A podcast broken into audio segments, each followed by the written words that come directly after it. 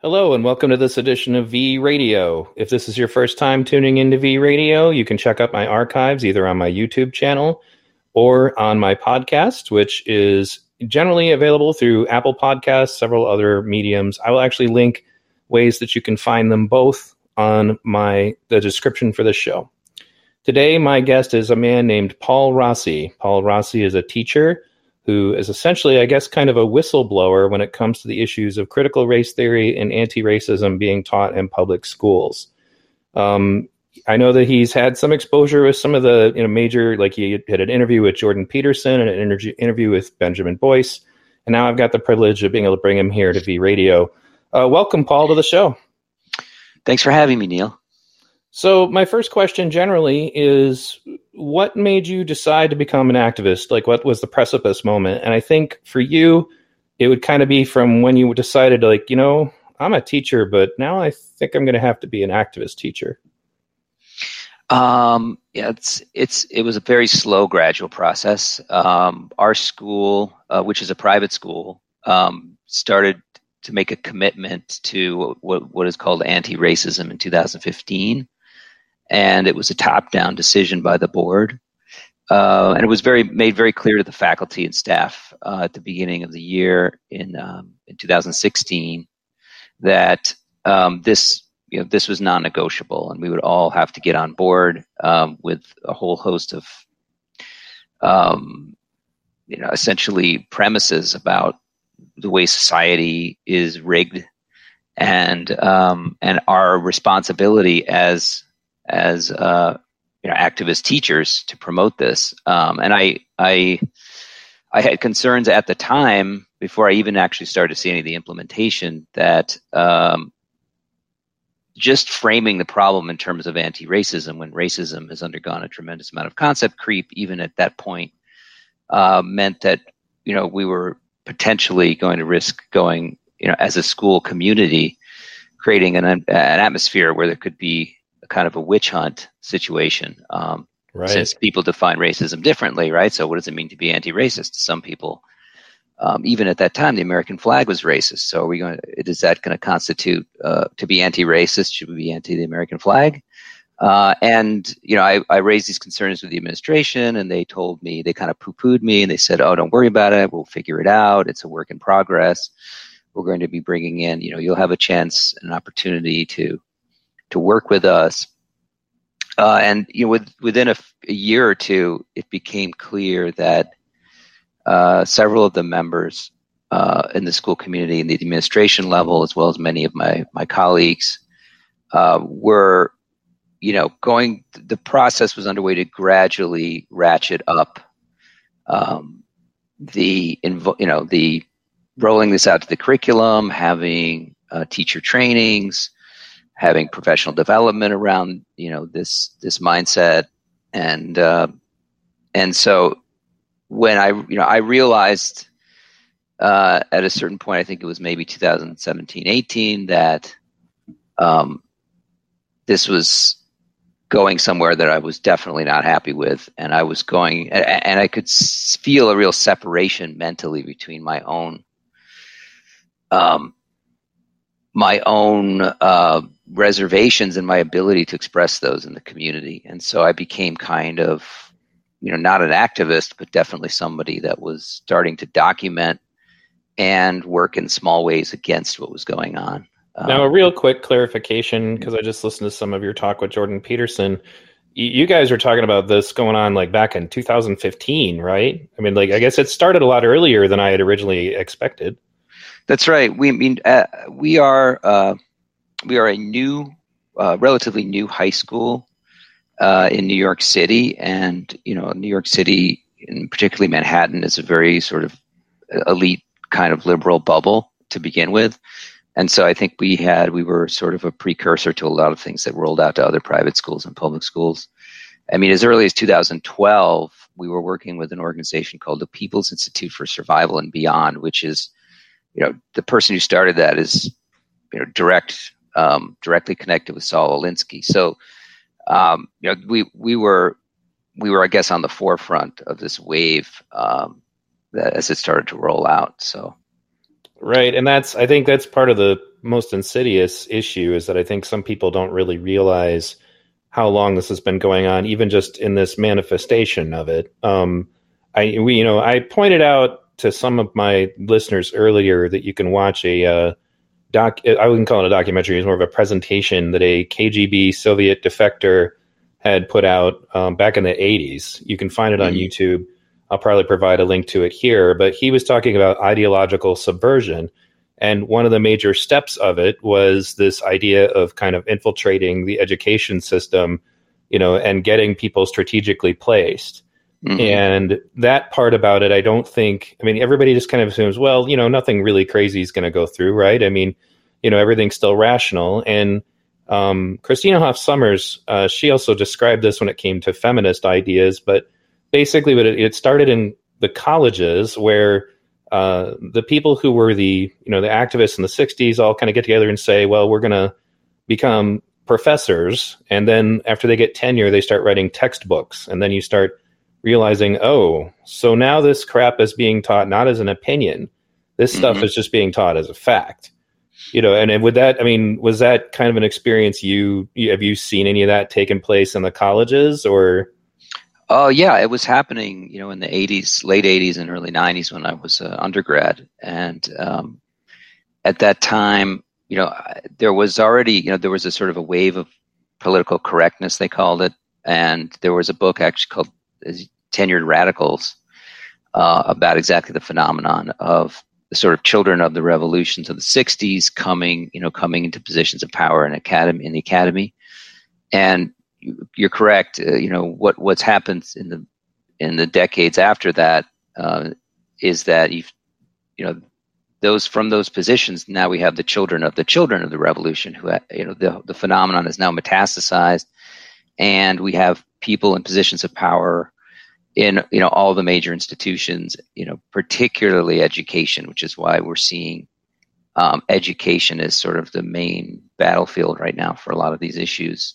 K through 12. Well, I think but it's also people, in HR, it's in the media, it's in you know government, it's everywhere.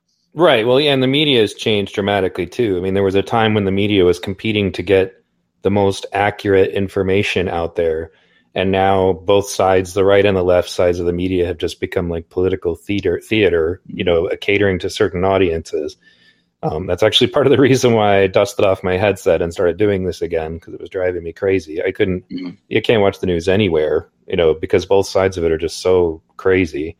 Um, you know, and it's even infiltrated some of the YouTube stuff. Like the the Young Turks has basically become a Fox News for progressives.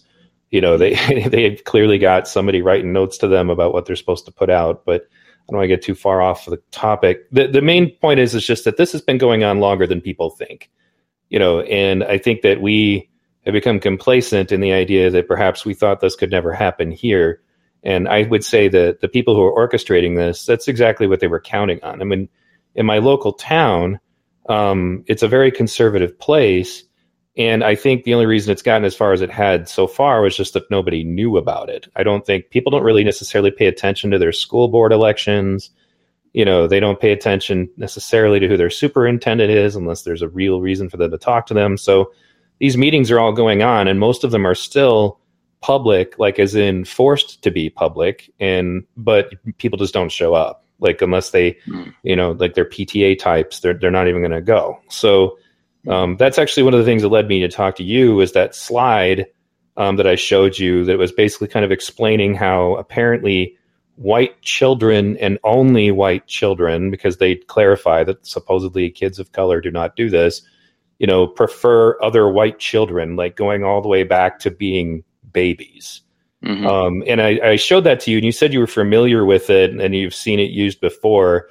Um, what are your views on that slide?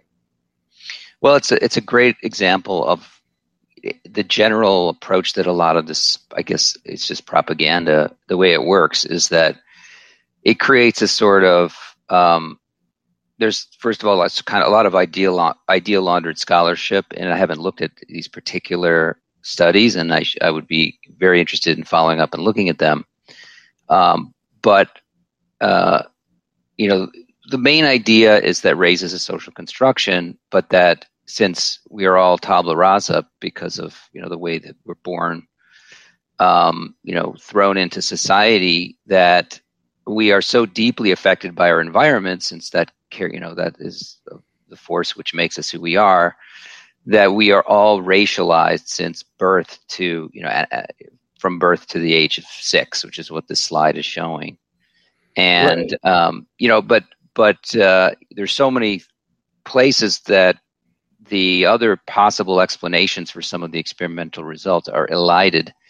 For example, you know, some of the recognition may just be not due to race, but you know, some of the experimental results may be due to just differences. Um, if, if if if a person is you know uh, raised in a family or in a community where people look a certain way, if you could make it not racial but different in other ways, and they might give the same experimental results. So there are sort of possible conflations of things depending on the way the experiment is conducted, the sample size. You know, are these things qualitative, quantitative? Um, and you know, it's all agenda driven. So you know, we, there is there has been a lot of work done on idea laundering and in the social sciences and the replicability crisis and all of these other things. And so these are these essentially become um, you know activist scholarship at this you know. And so the right. point is to justify, is to create a a set of um, premises that justify the intervention, the anti-racist intervention. So a slide like this, which is showing that oh, our kids are racist anyway, uh, is is all set up to to you know heighten the necessity for them to come in and preach, um, you know, to preach to your kids how to fix it. Um, right. Well, you know, and the thing is, is like, you know, just my own studies of social sciences. If somebody had said to me, perhaps that all babies, to some extent, like prefer other babies that look like themselves, that would almost kind of make sense. Like I could go, okay, well, maybe there's a reason for that. You know, I imagine like if we set a kitten down and it could either go to a cat or a dog, it would probably go to the cat you know but mm-hmm. but it's when it says but only but like it put in like parentheses but only you know white children have this effect and i'm like that's when i went no i'm sorry you know and, right. and to break down what you're talking about a little bit easier for some of my audience as far as that um you know particularly i've talked about this in some of my other episodes but the grievance studies affair when three activists who are also professors if i remember they're all professors but um you know basically put together fake studies and submitted them to scientific journals to see if they could get them approved. And some of the things that they put in there was like taking a chapter of Mein Kampf and just rewriting it, you know, to mm-hmm. say men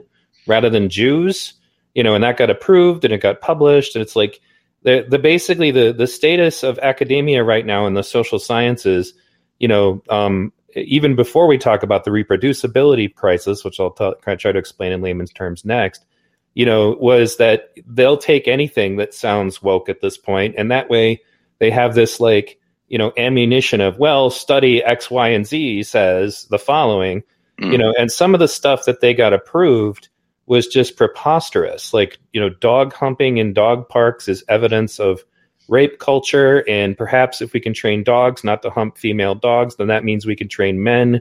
You know, that's another thing. They mm. just made it up. They they didn't do. There was never a study Nobody was ever sitting in any dog parks observing dog humping, but they still you know were able to get that published. And then and whenever they were being edited, meaning I don't want to say edited, but when they were enduring you know going through the peer review, the peers are saying things that they want them to go even further, like to be even more ridiculous, even more woke about it.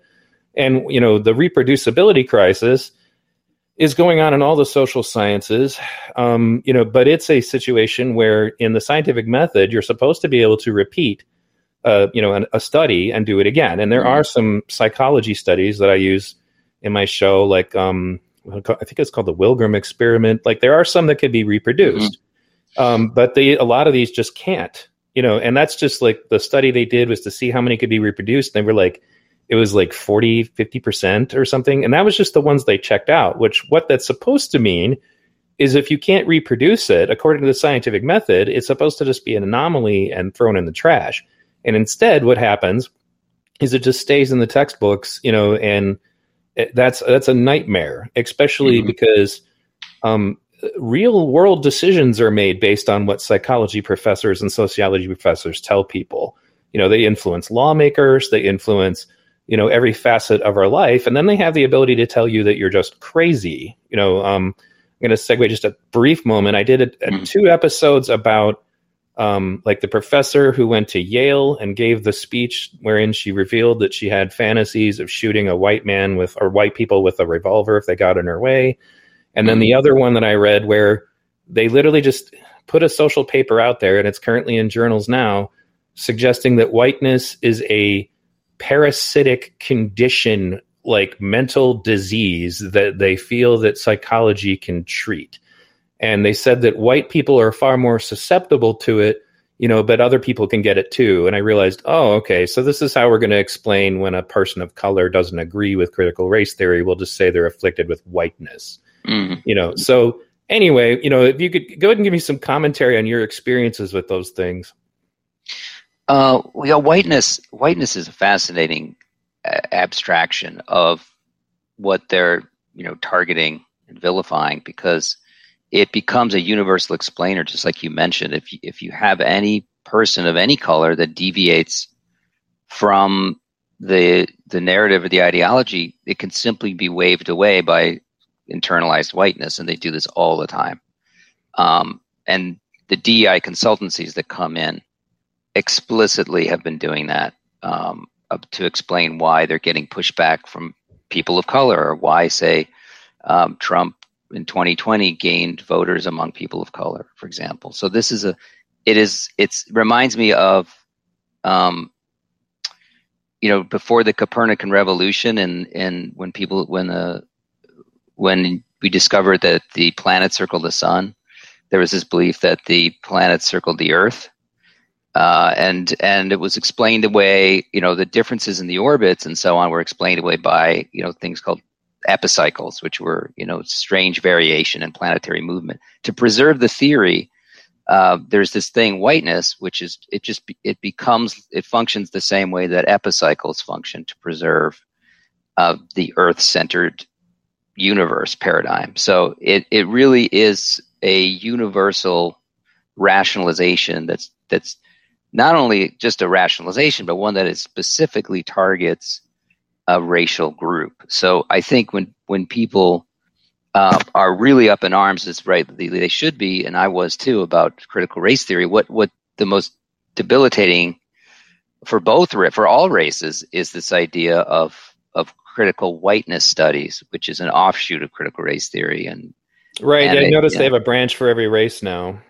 Yeah, yeah. Um, and uh, you know when it, the the way this started to really infiltrate my experience as a as a math teacher uh, in my school. Um, since many of the teachers at our school have multiple duties, you know, I, I had a small advisory group where I, you know, I had to align with a lot of this mission and and you know push these ideas onto um, small groups of students that weren't directly related to math.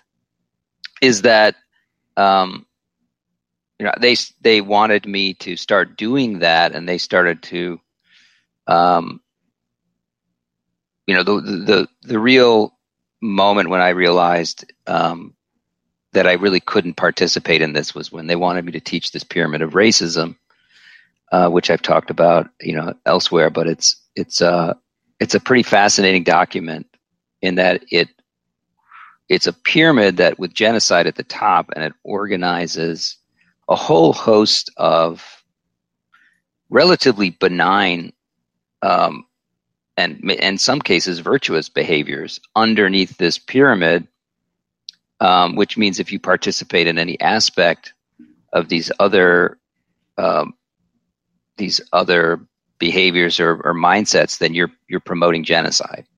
So, just for the sake of my listeners um, who don't watch my video versions, um, mm-hmm. I want to read off some of these things. Um, so, like the, the, it's called the Pyramid of White Supremacy, and I will make this available to people. But some of the things that are on here are like two sides to every story is indifferent white supremacy, meaning the notion that there are two sides to every story. Uh, not challenging racist jokes. Okay, I can get that one, but Um, you know, prior, prioritizing intentions over impact. So, like, your intentions no longer matter, just the effect of them. You know, uh, there's all kinds of crazy stuff on here. Suggesting that not all white people do X or Y is apparently also part of white supremacy. You know, um, things like false equivocation, which and debating people on this topic, I noticed that they really abuse that debate mm-hmm. tactic of like this isn't really equivalent, you know. But um, but anyway, you know, there, there's all kinds of stuff on here that is just like, especially the there's two sides to every story. Okay, that's not true. Uh, so now mm-hmm. what? There's just your version, right? Yeah, like your version of the story.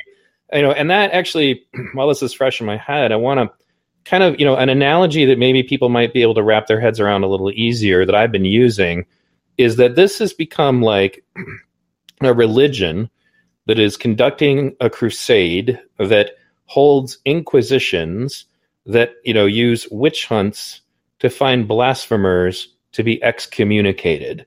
And I don't mean that to be hyperbolic at all. You know, at a period of my life, I was studying religious persecution and what the Inquisitions and the witch trials were like.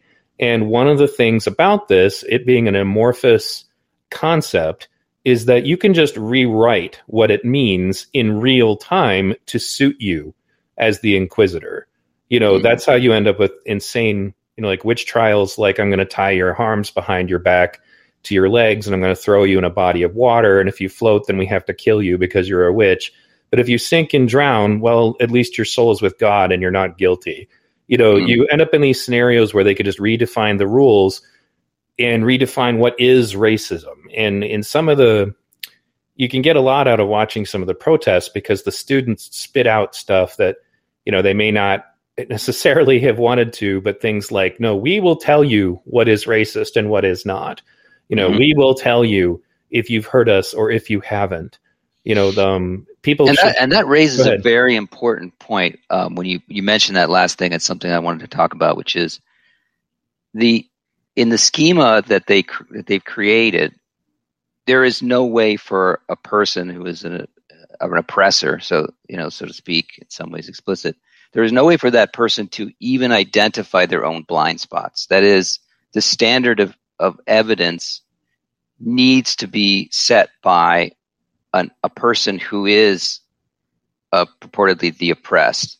So, so you have not only do you as an oppressor have blind spots if you belong to that group, you don't even know where those blind spots are until you are, you know, you you are told by some an expert or someone who is well versed in the theory. One of the you know, where to look. clergy Ex- who has exactly. Been authorized by the Inquisition for you to become a professional witch hunter. And yes, yeah, yeah. And if they go to a village and they don't find evidence of the devil, it only means they haven't looked hard enough. It doesn't mean the devil right. isn't there. So somebody's always guilty. It, it's a it's a mentality that can just take you over. And if you couple with the that with the virtue signaling, which is I'm going to get social credits with people by being really good at this you know um, lynching that is you know that is mm-hmm. witch hunting um, you know then it, it, just creates a scenario where everybody feels uh, compelled to try to analyze everything from that lens you know and it's an, the other thing i would element is like when you say it's a problem you don't even know you have it's an invisible problem you know just like mm-hmm. say being under the influence of the devil that's what you would have been told mm-hmm. well you don't realize this but me the appointed clergy i can tell you that you're guilty and the best way to know that you're guilty is that you told me you're innocent. Yeah, and from a scientific perspective, anytime you have a uh, a premise that something a force exists, which is has very low effect sizes, um, but is universal, right? So, like for example, from the physical sciences, there was a thing called ether, and that was you know everyone would spend all of this energy trying to detect the ether. So, you know, in a sense, whiteness or structural racism is like that ghost in reality, which has a you know has a very low effect size in in small localities, but overall it has an immense. It, it's said to have an immense effect. Um, and and whenever you have that kind of condition for, you know, uh, an, an understanding of reality, you have the potential for it to be, you know, to create a kind of witch hunt where you know things are ascribed to this ghost in reality when in fact um, you know the standard you don't need a standard of evidence because the assumption is there based in the narrative. So you can say oh it's whiteness or structural racism right. because you know what else could it be? Um, right. And that's actually that reminds me of one of the ones that's on this pyramid that jordan pointed out was like um you know that there's on here not believing people of color um, or their experiences but at the same time you know like so in other words it's bad not to believe them you're supposed to believe all of them you know but then it has in quotes but my black friend said. Exactly, so, directly contradictory, right? And you know, and, and I I raised this to to be fair to give, give voice to the other side. You know, I went to the the DEI office. We called it the Office of Community Engagement, and I asked specifically, you know, what can you tell me what you know reconcile these contradictions? And they, the response to me was, oh, well, it depends on the context, right? Um, How convenient. Yes. So you know, and I and I also said, well, are there other things? Is this pyramid comprehensive? Are all of the things on this pyramid the only things we need to worry about? They're like, no, there are there are other things that, that could be on this pyramid. This is an ever evolving document. Right. So even if you even if you were to take the step of, you know, I'm not going to do any of these things, you could fall afoul of an unwritten rule. Um, in which case, you know, if uh, totally at the at the mercy of anyone um, who either was a member of the oppressed group or spoke for that group to make the claim that okay, there's this new thing that you just did, and we're going to add it to the pyramid. So you, you're not even protected if you follow the pyramid exactly, um, which is why the anxiety that that produces causes, I believe, students and faculty to to you know compels their speech within a very very narrow range of what is acceptable to say. So that's why when we had these meetings, virtual and in person, you would just have this robotic repetition of the same phrases. And you see this in, in when you know celebrities go on an apology tour or anyone is trying to say the right thing on Facebook. They'll say, you know, I'm doing the work or I'm becoming aware of my privilege or there's just a, a script involved there because if you deviate from the script, you're vulnerable to um, you know, to canceling or, or, well, sanction. Right. And and just like the witch trials, if you don't like someone, because I've watched these people fight each other, if you mm-hmm. don't like someone, then you can just twist it around and then try to get a cancel mob after them. You know, well, they didn't, or they misgendered somebody, or they didn't, you know, use the correct pronoun, or they didn't say the right racial, you know, term, or you know, then even if it's from 20 years ago on their Twitter feed, you know, mm-hmm. that's that's another part of the mentality of these people that I don't think people recognize is where do you need to be in your mind that you have nothing better to do with your time than to sit through 10 plus years of somebody's Twitter feed to look mm-hmm. for something to destroy them with. Like, mm-hmm. I mean, where do you, what headspace are you in? Because I've like tried to find tweets I did three months ago and it takes a long time, you know, but yeah.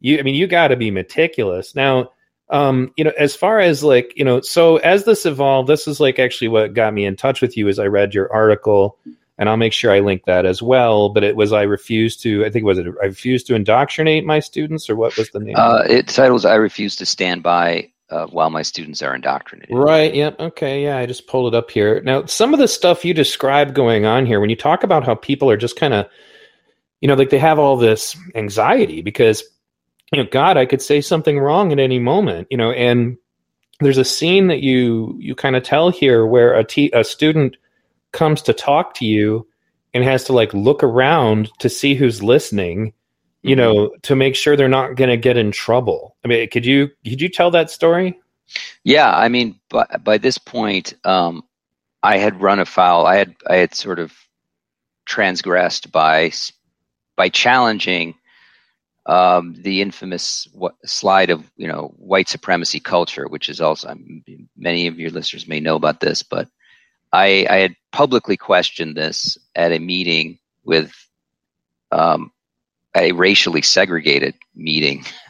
Right. Uh, yeah, they love segregation now. Yeah, with you know whites only students and faculty, whereas there was a simultaneous meeting with BIPOC students and faculty, Black and Indigenous people of color. Uh, but in, in, any case, by this point, I had been sanctioned by the school. I was still teaching, um, but I had been publicly um, called out by the administration in front of all of the students. Uh, and yeah, I was a sort of a toxic individual, and this student wanted to offer me support um, because, um, and as I later found out, there were many students who actually supported, if not what I was saying, my right to question it. Uh, he wanted to come and and give me his support, and so, but it was very furtive, and he was very scared because if any of his woke teachers saw him, or one woke teacher in particular saw him merely coming to my office, just just you know coming to see me um, about anything. And my, my being adjacent to Mr. Rossi at that point would have put this child in a situation where he could have gotten a talking to, or he could have been reprimanded, or he would have been questioned for coming to see me. Um, and but his, don't forget, this environment is to fight oppression. yeah. Continue. yeah. Um, and you know, he kept looking around the corner and looking in the hallway. He was worried about there was a camera. Um, you know, we have cameras in the school to, you know, it's it's it's a bit of a surveillance atmosphere in case there's an incident. But he felt that this camera could be used against him um, if if you know if the administration saw he was coming to see me and, and it got around the school community. Uh, and his his fears were not completely unfounded. I don't think that they were unfounded at all because, as he told me, you know, he'd been reprimanded for voicing certain opinions in his history class, and it was his history teacher that he was particularly concerned about. Um, and uh, you know, the the opinions that he voiced that he was concerned about were um, not not particularly alt right or anything. I think, as he told me, it was you know, capitalism is is not evil. okay, um, right. this is the level of of you know of comment that that raises eyebrows among the faculty. Um, so, uh, you know, he offered me his support, and I asked him why he was nervous, and he told me why. And it just became so obvious, like clear to me, that this had just gone this had gone around the bend. I mean, we had gone off the deep end at this point. If you have a student that's not that can't even talk to a teacher because of this this fear, it's it's uh um how to turn it's just school, not healthy. how to turn your school into a cult 101. Yeah, like, and turn it into a cult, complete with shunning. You know, and I, and I want I want your listeners to understand that this did not happen all at once. It's very gradual. So uh, you know, to just to sort of back up a little bit. Sure, sure. Um, you know, at the what, after they made this commitment to anti-racism, the the conversations that the the DEI administrators were having with the faculty were very relatively benign. Things like, well, what is we're going to be anti-racist? What does it mean to you? And so people would would say, well, I think it means treating people of different races as individuals and and and they would say, "Oh, that's interesting. Okay, why do you think that?" So, so they were soliciting and validating where you were in the process of becoming a more enlightened individual. So, you know, to them there is a there's a telos, there's a there's an endpoint in mind where they want people to get to to subscribe to to all of these beliefs, but you know, they're perfectly willing to guide you in your journey um, to coming to this higher understanding. Uh, and they were gradual about it. And so they would, you know, and I thought, oh, this isn't too bad. So it kind of lowers your defenses. But then, you know, gradually as, you know, uh, I guess stories in, in, in the general culture and the country as a whole, um, from 2016 to 2020, you know, there, there were several incidents that created a kind of feedback loop within the school where it was a heightened sensitivity to, to in, incidents, perceptions within the school of racism. And then that sort of became a kind of vortex that it gradually accelerated this. Right. And, you know, That's then they, that is very common. Up, I'm sorry, go ahead. No, yeah, it's all right. Uh, then they, then they would come out with the pyramid of racism, and then they came out with the white supremacy slide, and so it, it just whereas they wouldn't mention white supremacy in 2016, they felt that the environment was prepared enough where they could introduce that. And you know, this this I've just read, and I should have read it a long time ago. I read a book uh, by the by the Polish Lithuanian author Czeslaw Milosz, in, in who is I hope I'm pronouncing his name correctly, but he wrote after the Soviets took over the Eastern Bloc countries in 1945 after the Second World War.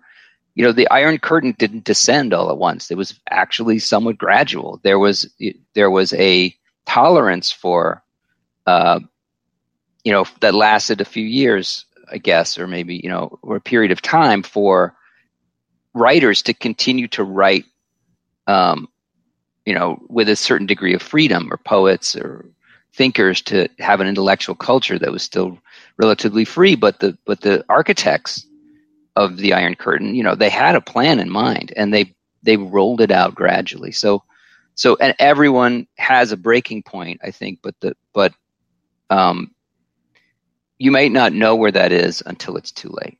So I just right. want you know people to to keep an eye out. And and the best the best defense against that is to document everything to you know I don't I don't know what the state laws are in particular states but it is very helpful to you know track and and and keep these powerpoints presentations to to make recordings where that's allowed. Um, just even for your own sanity to sort of reflect on and listen to it later and think is this is this okay and ask yourself that and, and share it with other people and just have a have a reality check with people you trust because they will leverage their authority to get you to sign on to things um, that are just wrong. Now, the things that you were talking about, like when they were taking over the Soviet bloc countries, are exactly the kind of things that Yuri um, the KGB. Mm, yeah, Yuri Bezmenov, I think. Right. Yeah, that's yeah. I, I was I'm always afraid I'm going to mispronounce it, but regardless, yeah, that's exactly what he was describing. He's like, it doesn't happen immediately. It's you know, it, it, he even like has a a time scale. Like this this stage usually takes between ten to fifteen years. This stage takes like you know he, he had it down because that's what his job was in the KGB, and he was doing it in India for them. You know, um, so mm and he was doing it as a uh, as a journalist. He wasn't even a teacher, but he talked about how the teachers are immediately involved in this process. And it's basically, you know, he gave an example of like one of his time frames, and he's like, "Why does it take this long?" He's like, "Because this is the time period that it takes to indoctrinate an entire generation of children, you know, into your new ideology." Mm-hmm. You know, and but also one of the things I think, you know, again to kind of like bring it back to those of my audience who may not you know be as well read but it's to say it's very similar for example again to cults. They don't tell you the crazy stuff right out of the gate. They they tell mm-hmm. you that stuff after they've i mean I, it's honestly especially when kind of the thing that popped into my head when you were describing it is it's like grooming. You know like mm-hmm. you're grooming them. You know i mean it's just as bad as somebody who's like trying to you know as you know bad intentions towards somebody they're going to groom them you know until they're more and more comfortable with it and then the punchline comes you know, yeah, that's a great that's a great way to put it. Um, because you're just you're trying to prepare them. I mean, I'll give one more story real quick. Was I had a coworker who she was very bright, college age girl, and you know she knew that I had been involved in activism, so she started talking to me about. She's like, "Well, I went to a Black Lives Matter protest." I'm like, "Oh, okay, well that's pretty cool. You know, tell me how it goes." And then as the time goes on, I just notice her starting to accept more and more very extreme ideas about race. And then I want to say it was about 11 months later, she was telling me that she was either not going to have children or would only have children with a black man. Like that is the level that she went from, you know, and, and to, I guess to give the counter to that is like if I had asked her, if I had told her that that's what she would say 12 months earlier, she'd have laughed. Like, what? No, that's yeah. crazy. You know, but her idea was that she wants to depopulate the white population.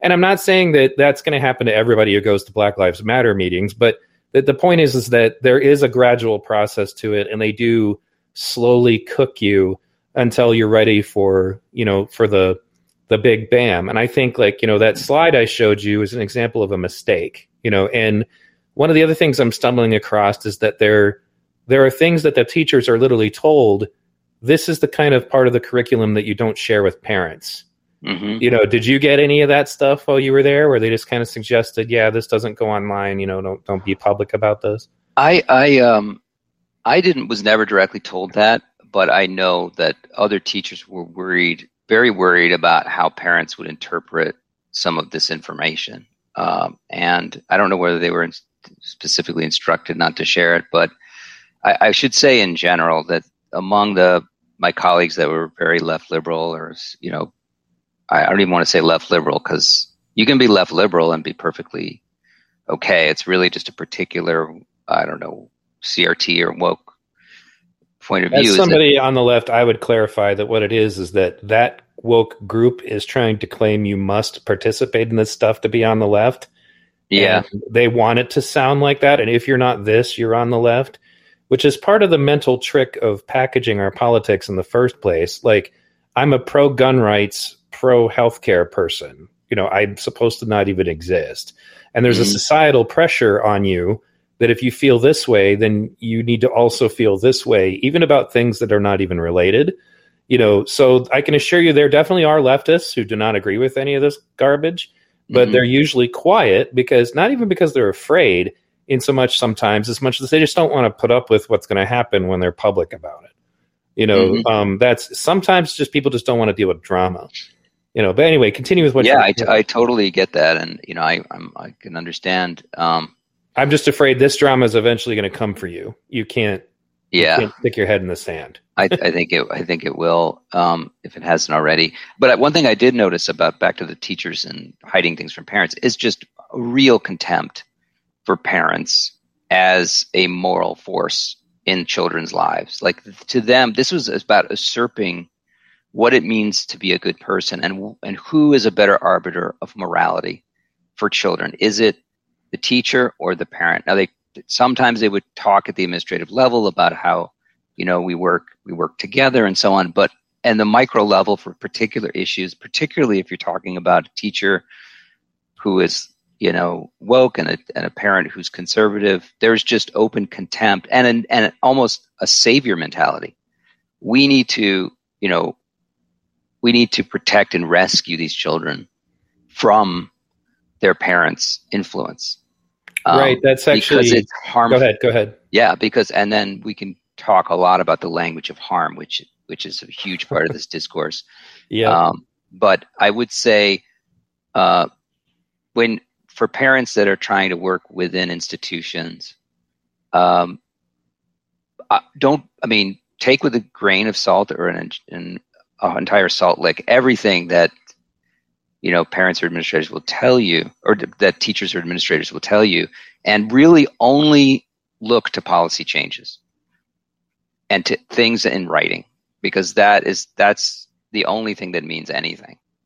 Um, because they can that gaslighting and putting people off and humoring parents is really just part of the game. So you know be i can tell you from the inside i've seen it happen they did it to me as a teacher they did it to parents um, and you know, that some some parents who who were against this stuff were just told like, okay, you know, you you know, it's a private school, of course, and and they have the right to do this, but you could go somewhere else. You know, this is not the place for you.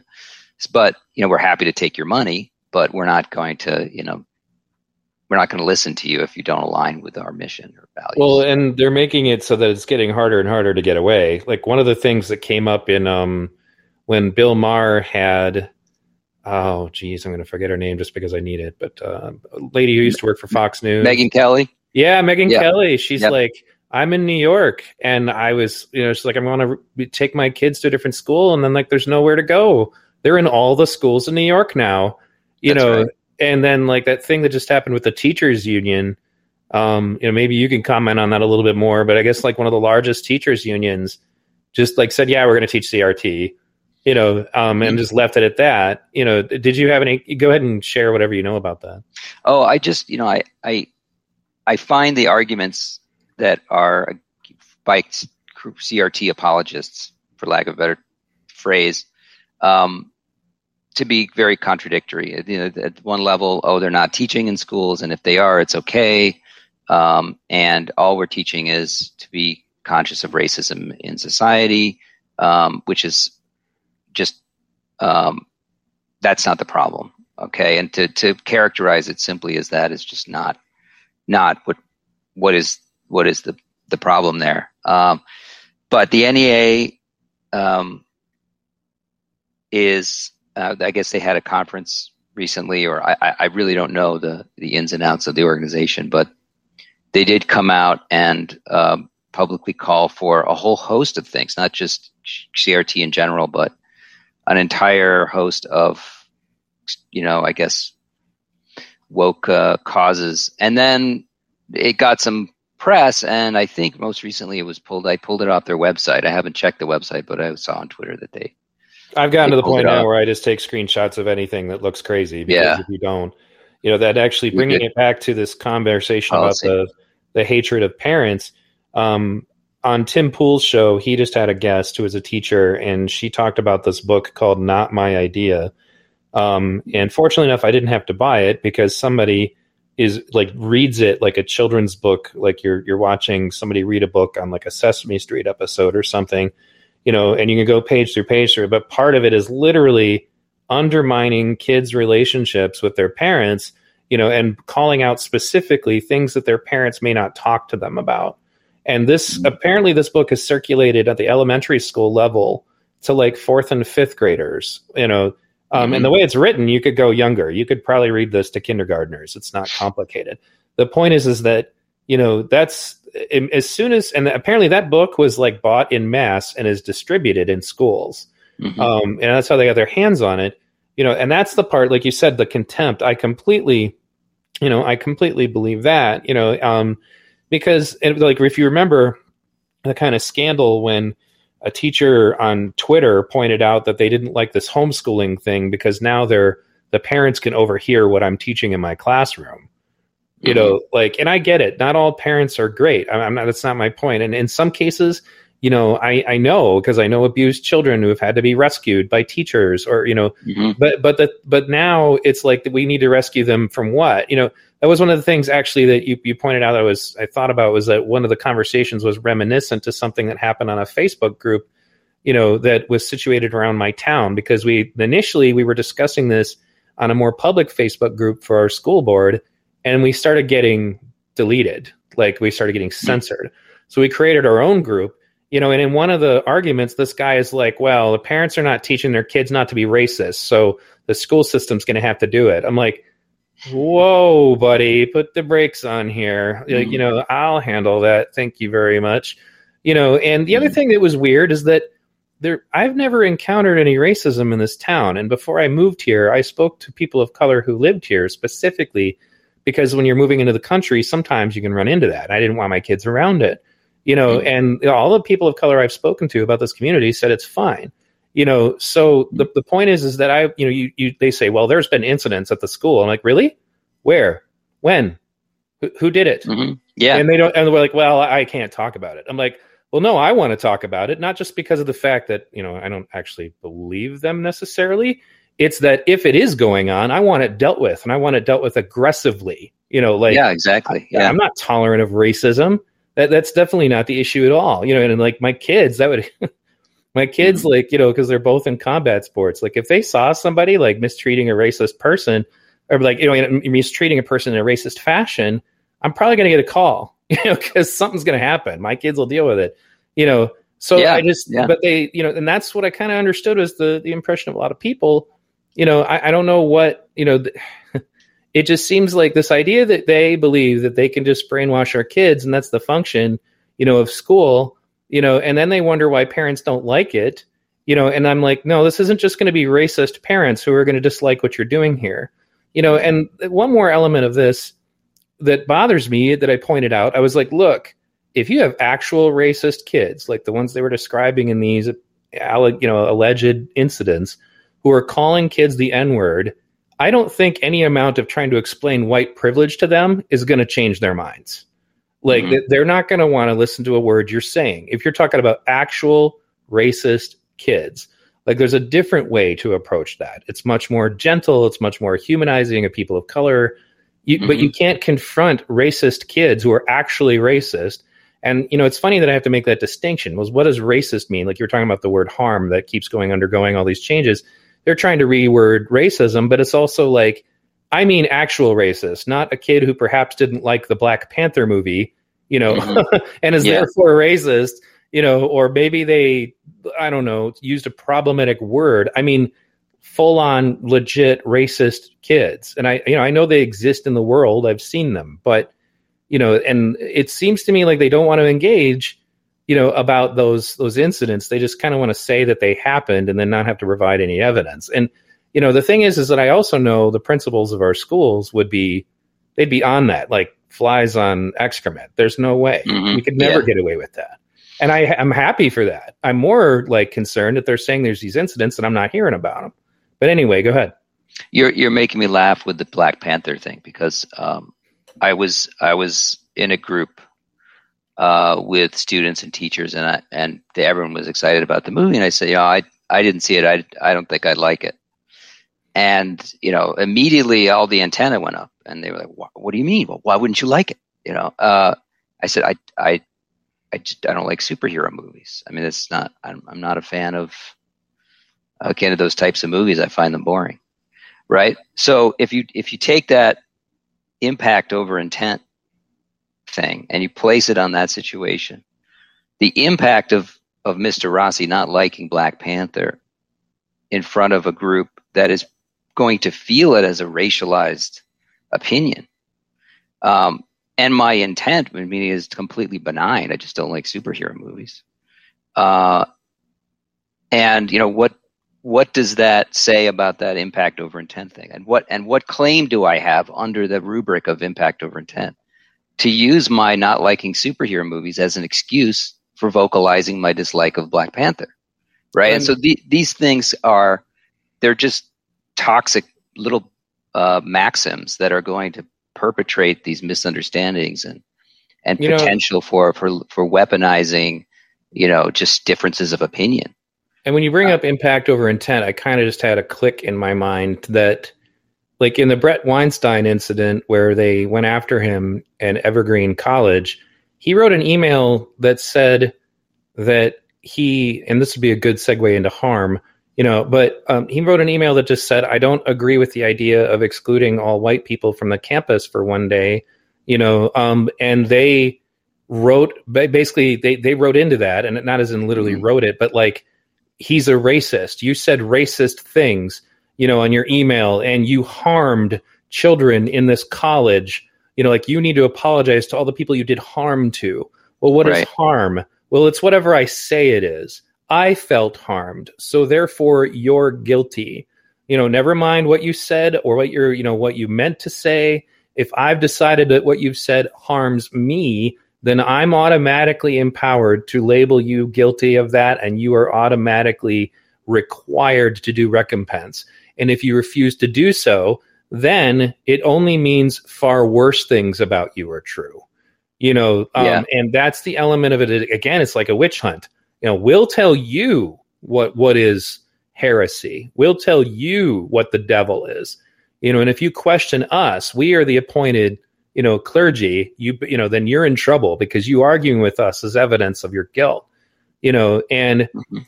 that's an element to this that it, you know because I, then, you know we're talking about the scariest element of it. And i think it was good that you kind of tried to bring us back a bit more into chronological order because people are going to listen to some of the stuff we're saying and just roll their eyes like that's never going to happen you know and they don't they don't understand how this works. I mean that was new information for me. I didn't realize we've been dealing with this problem since 2015 Mm. like holy crap you know like so much has happened between now and then you know and that they were just kind of lying in wait and waiting for the right opportunity you know Mhm. and that that i think is what they feel that they have you know and i that actually kind of brings me to another point when we talk about bret weinstein is that okay so i guess it was actually robin diangelo the author of the book white fragility which i might add our school board was told they needed to have a discussion about like it was actually put on the agenda um, she was apparently the author of the the poster that was put on the um, African American um, History Museum through the uh, through the Smithsonian that identified the scientific method and critical and rational thinking as elements of white culture, as in Mhm. elements of whiteness. You know, and at first I'm like, well, that's you know, do they mean that in some metaphorical way? And then I'm watching the documentary about what happened to Bret Weinstein at Evergreen College. And there's a moment where one of the students is arguing with him as he's trying to, just, you know, calmly talk to them. And he says, the student literally screams at him, You need to stop demanding that people use logic and reason and white forms of information. And then mm-hmm. it just kind of exploded in my head like, Oh, that's what this is about. You know, we don't want to have yeah. to make any sense. And if you demand that something's making sense, then you're racist. That, right, right. Well, you know, it's funny. I looked, I because I got in trouble for questioning the same thing that you're talking about. Um, as operative there in that context, which is the white supremacy culture, the 15 aspects of white supremacy culture, which, you know, objectivity, individualism, um, and, and, among them, the right to comfort, which is a funny one. Um, but I looked into it, there's absolutely no scholarship behind it whatsoever. It was concocted in 1999, a long time ago, by a woman named Tema Okun, who is a, uh, if I'm pronouncing her name correctly, she was a an activist in the Bay Area, um, and she led several seminars in in you know, anti-racism at the time.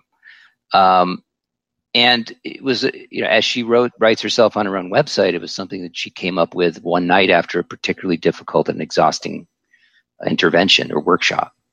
And you know, only ten years later did she, you know, do a PhD thesis about it.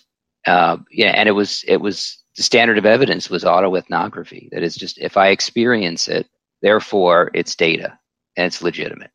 And what's so, funny about yeah. that is that they want they want all experiences the what do they call the life experience of people of color to be sacrosanct, you know, uh, you know, unable to be in any way opposed. But if you, as a white person, share something with them, then it is anecdotal. You know, we're literally talking about the same right. thing, you know, but but it's different if a black person or a Hispanic person or whatever engages in it. Well, then it's life experiences, and whatever they tell you their lived experiences are, you know, you need to listen to that without question. That's actually on that pyramid.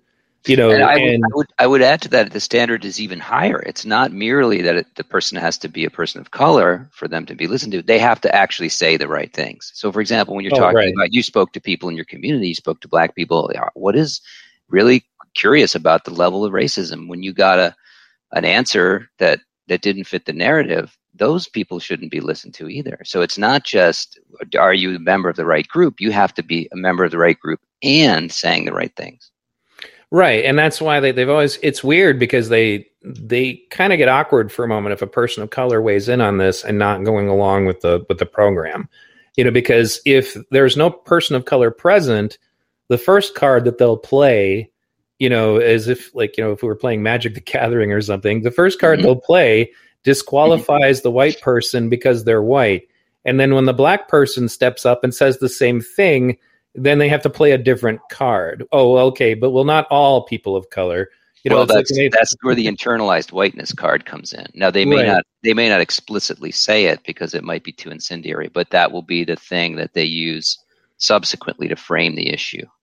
Right. Um, right? They'll say, oh, you know, we had, well, like, who was the politician? I think it may have been Ayanna Pressley or one of the members of the squad. Right. Explicitly said, you know, we don't need black people who who give us, you know, who aren't using black voices.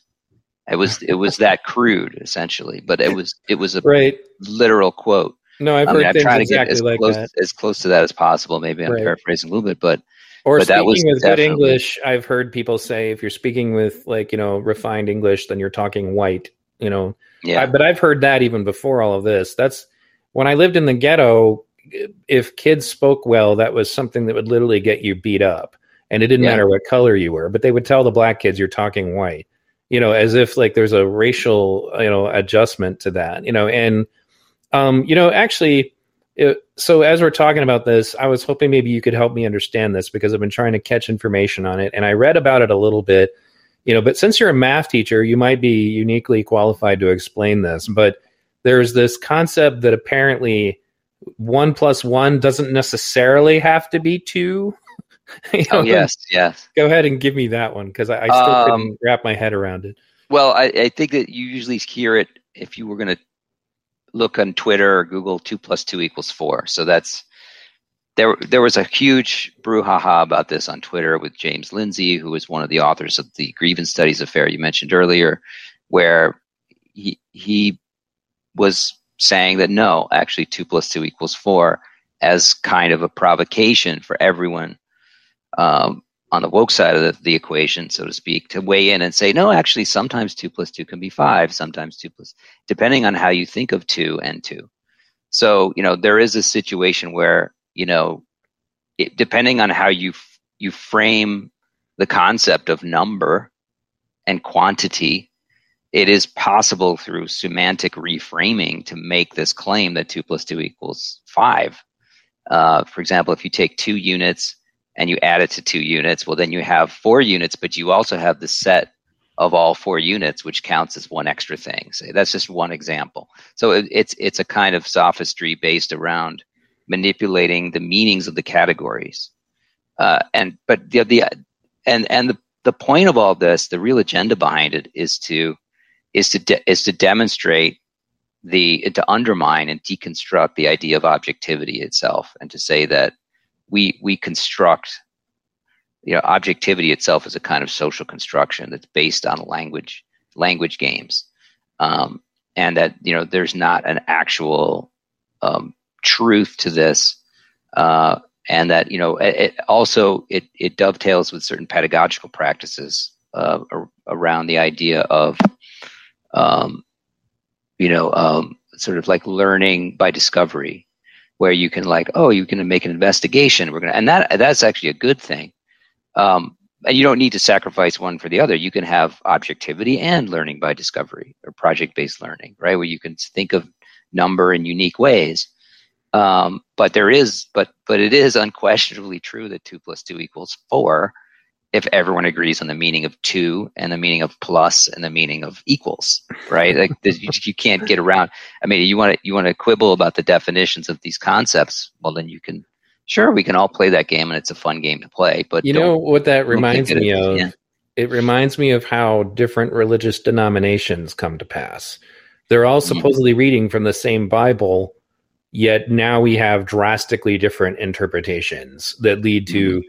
Well i'm a mormon or i'm a catholic or i'm a jew or i'm you know like mm-hmm. and they're supposedly all the same source material and that's you know again this is no offense to anybody who's religious listening obviously but the point is, is that there are people who can twist religions, and I think even you know good Christians acknowledge that. You oh know, yeah, yeah. You know, but the point is, is that in in when it comes to this, when I was like kind of just putting it all together in my head, I'm like, who the hell would want to tell their students to stop using logic and reason? Well, that would be people who are full of shit. You know, mm-hmm. like you know, and yeah. who would want to de-emphasis on the scientific method? Well, why would they not like the scientific method? It would probably be because the first place they infiltrated is the social sciences, and they know that the, a lot of the crap that they're putting out is not reproducible, and they'd like us to stop worrying about that. They'd like us to stop being concerned that you can't reproduce it. And when you said there's no science, you know, that put in my head like that article that I read about whiteness being a parasitic condition. He didn't cite a single study anywhere. He gave like right. three descriptions, no, two descriptions of his interactions with patients one of which was racist, and one the other of which was just a woman who was having problems with her husband. And I'm like, this is not inform this is not science. This is not information. Like, you know, and as funny is that because I was doing a whole series on do you think for yourself. So I started to look for those replicatable studies. And they were so arduous in the way that they collected data. Like we we interviewed this many people. This is what they told us. None of that is in any of these papers. You know, there's mm-hmm. none of that. It's like they're just talking you know that guy it's like he hid it behind what i call $50 word salad you know so word salad is a concept of on on its own where i just kind of blab and sound like i answered you but then you make it $50 words meaning just really big words you know and then you just throw them in the salad and then if a person doesn't have as high a vocabulary as you do they tend to back off and they think oh well that guy's smart maybe he's right you know like there are people who make that their entire like world. Like this is mm-hmm. how they talk to people. Like that Ibram X Kendi guy, um, he's a good at it. Or uh, what is his name? Uh, I think his last name is Dyson, but he's a big like he. Oh, yeah, Michael him. Eric Dyson. Right, yeah. he is bad at it. Like oh man, like and I can understand him because I have a vocabulary. But I'm like, okay, so he just repeated. It's like he gets out of thesaurus. He's like, I'm going to use four fancy words for the exact same concept. Uh, you know, in, in, sometimes in rapid fire succession, it's like he has a gun in his hand with like he sets it on automatic, and he's like, you know, and then he'll, he'll it, but the point is is that it just it blinds the audience. They they start spending too much of their mental energy trying to remember the definitions of the words and not looking at the fact that he doesn't have any substance you know and yeah. No he, he, he's a he's a really good he, he is a very highly skilled grandstander there's, there's right. there's very like i remember seeing him in a debate with jordan peterson. Yep i was just that, thinking about that, that. thing and he's just very very good. And at a certain point you just have to kind of tip your cap to the rhetoric. Um, you know yeah it's bs but when that wasn't um, working with Jordan, though, he yeah, just started no. turning into a bully. You know, like right, he started right. repeating the things Jordan was saying in a taunting tone. I'm like, you sound like a sixth grader cyberbullying somebody. Like, right, that's right. a guy I just wet my chops. Like, oh my god, I would love to debate you. You know, because if you know what to do to expose them, you know, you can get through. But anyway, back to how this is relevant to this. It, it seems like they're really reliant on that. Like, you know, I don't know if you watched the clip of Ibram X Kendi defining racism, but he broke a rule that I learned in like the first grade that you're not supposed to use the word that you're defining in your definition.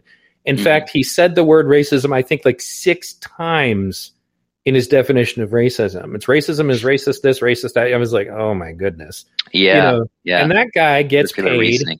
he got paid twenty thousand dollars to give a school a forty-five minute Zoom call presentation. Like that's the other Mhm. element to this is there's money being made. It's not all just about the insidious elements of like you know any even a communist you know plot. It's also just that these people are making bank. Like somebody Mm. pointed out that Robin DiAngelo gets paid more than most of the black speakers on the circuit talking about racial issues. You know, and Mhm. I, that's one of the reasons why you know because that's the other thing is, is that why do they have this motive to bring this to your school it's because they want to teach it you know and they want to make they want to get paid you know like the idea that a school paid $20000 to listen to that guy on zoom for 45 minutes like i just can't even you know it, the, the, even like even for an in-person it's not just about me disliking him. I cannot imagine a public school paying anybody $20000 to even come and talk in person. You know like yeah it- right. Yeah i mean I, you- I, as i recall it was a, there was a pretty small it was a small community i mean not a large tax base that that paid that much for him to come in and you know you think you're talking about taxpayers here you're like um, not not well heeled people. Um, i mean i don't think it's it's it seems you know almost kind of cruel. We're going to we're going to sell you back we're going to sell division back to you and you're going to pay for it. Right. Uh, yeah. Yeah so- exactly. But that's you know but it kind of it, it pushes towards motive. Like why do they need this to be what it is? And then why do they need it to be so confusing know, that's something a lawyer told me once. He's like the reason why all this stuff is so complicated is because we want to get paid to be the ones who know how to deal with it. You know like oh yeah. if, yeah if that's all that's simple then you wouldn't need us you know um and it, it's it's again a scenario that I, I don't know if people especially like in a poor community do we think that any of the kids of color got anything out of that guy doing a zoom call for 45 minutes that they could not have got you know they had to have been able to get something better with $20000 you know Eh, Yeah, I, I think that in a, large to a large extent, it doesn't. It, it really just is counterproductive for the kids that it's ostensibly supposed to serve, um, because I, I, there was a, you know, it, what it is. It's a the, It's a kind of performative minstrelsy on the part of uh, of the white people who are aligned with it, and it very like to a large degree, it completely is irrelevant to the kinds of needs that the students of color are actually would actually benefit them and give them real social capital and opportunities um, it, Well, in that you know it, it and it's it's alienating. It's alienating. I've, I've i can tell you from these meetings that i've been in students of color just saying like what is how does this benefit me? What is this this is a waste of my time.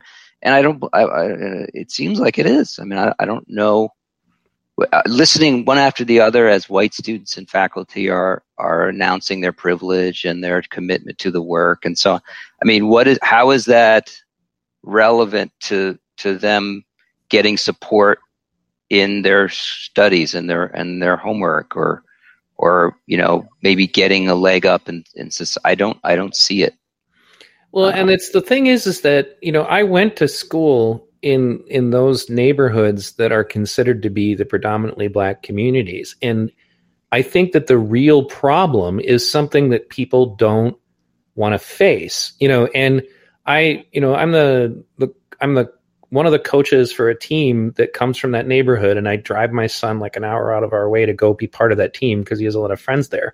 And even the black coaches are like, this is crap. Like my, my kids mm-hmm. don't need this.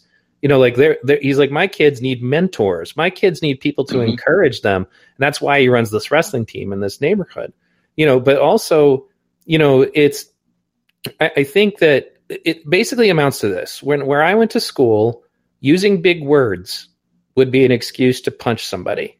You know, mm-hmm. turning in your homework, yeah, sure, maybe.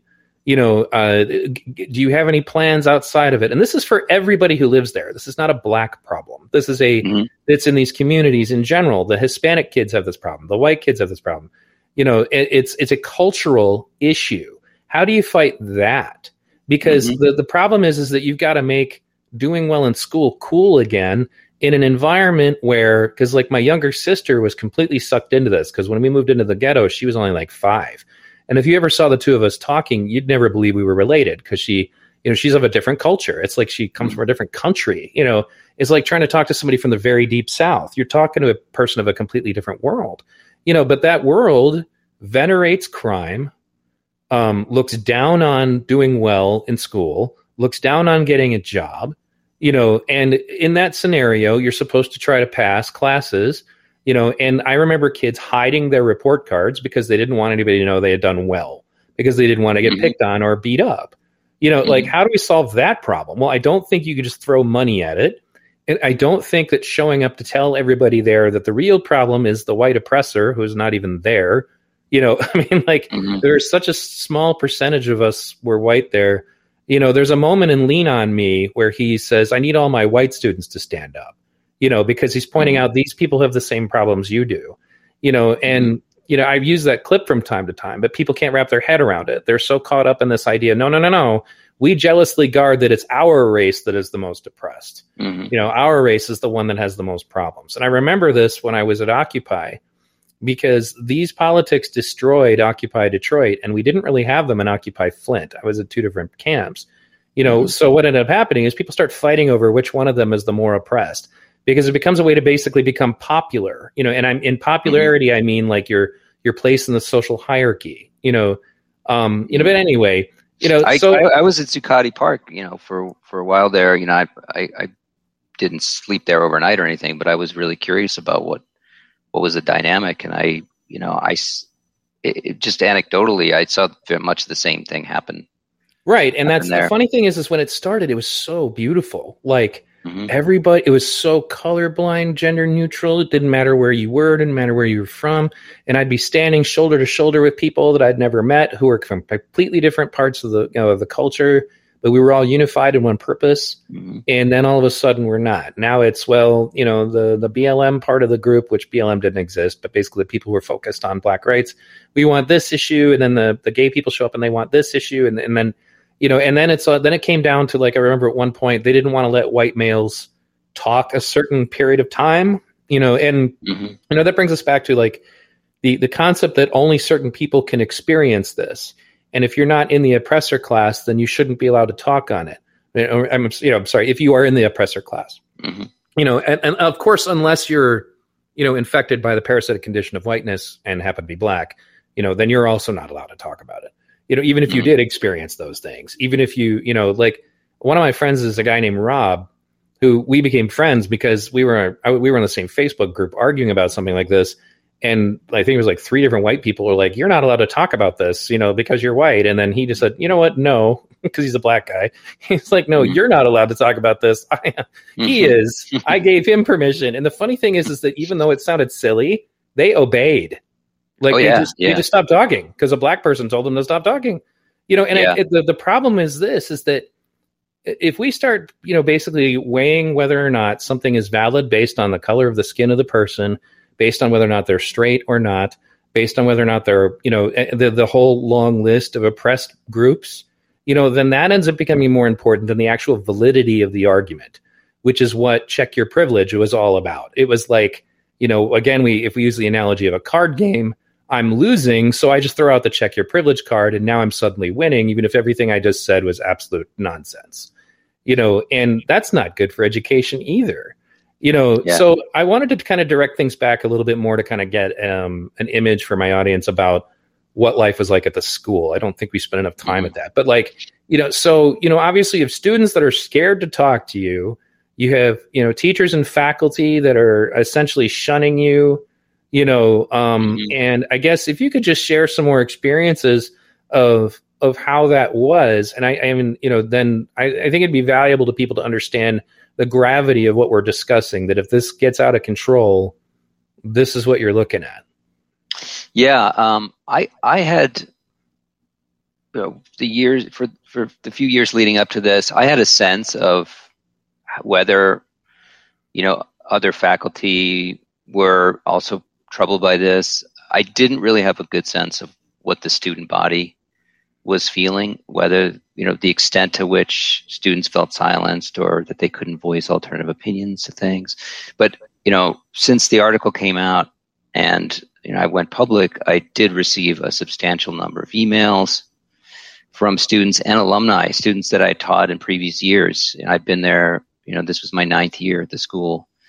You know, um, overwhelmingly proportionally supportive of me doing what I did and saying that they experienced um, very similar things and and that I was not wrong as to what I you know what I was seeing from the students just watching body language and watching their behavior in some of these meetings and workshops and so on.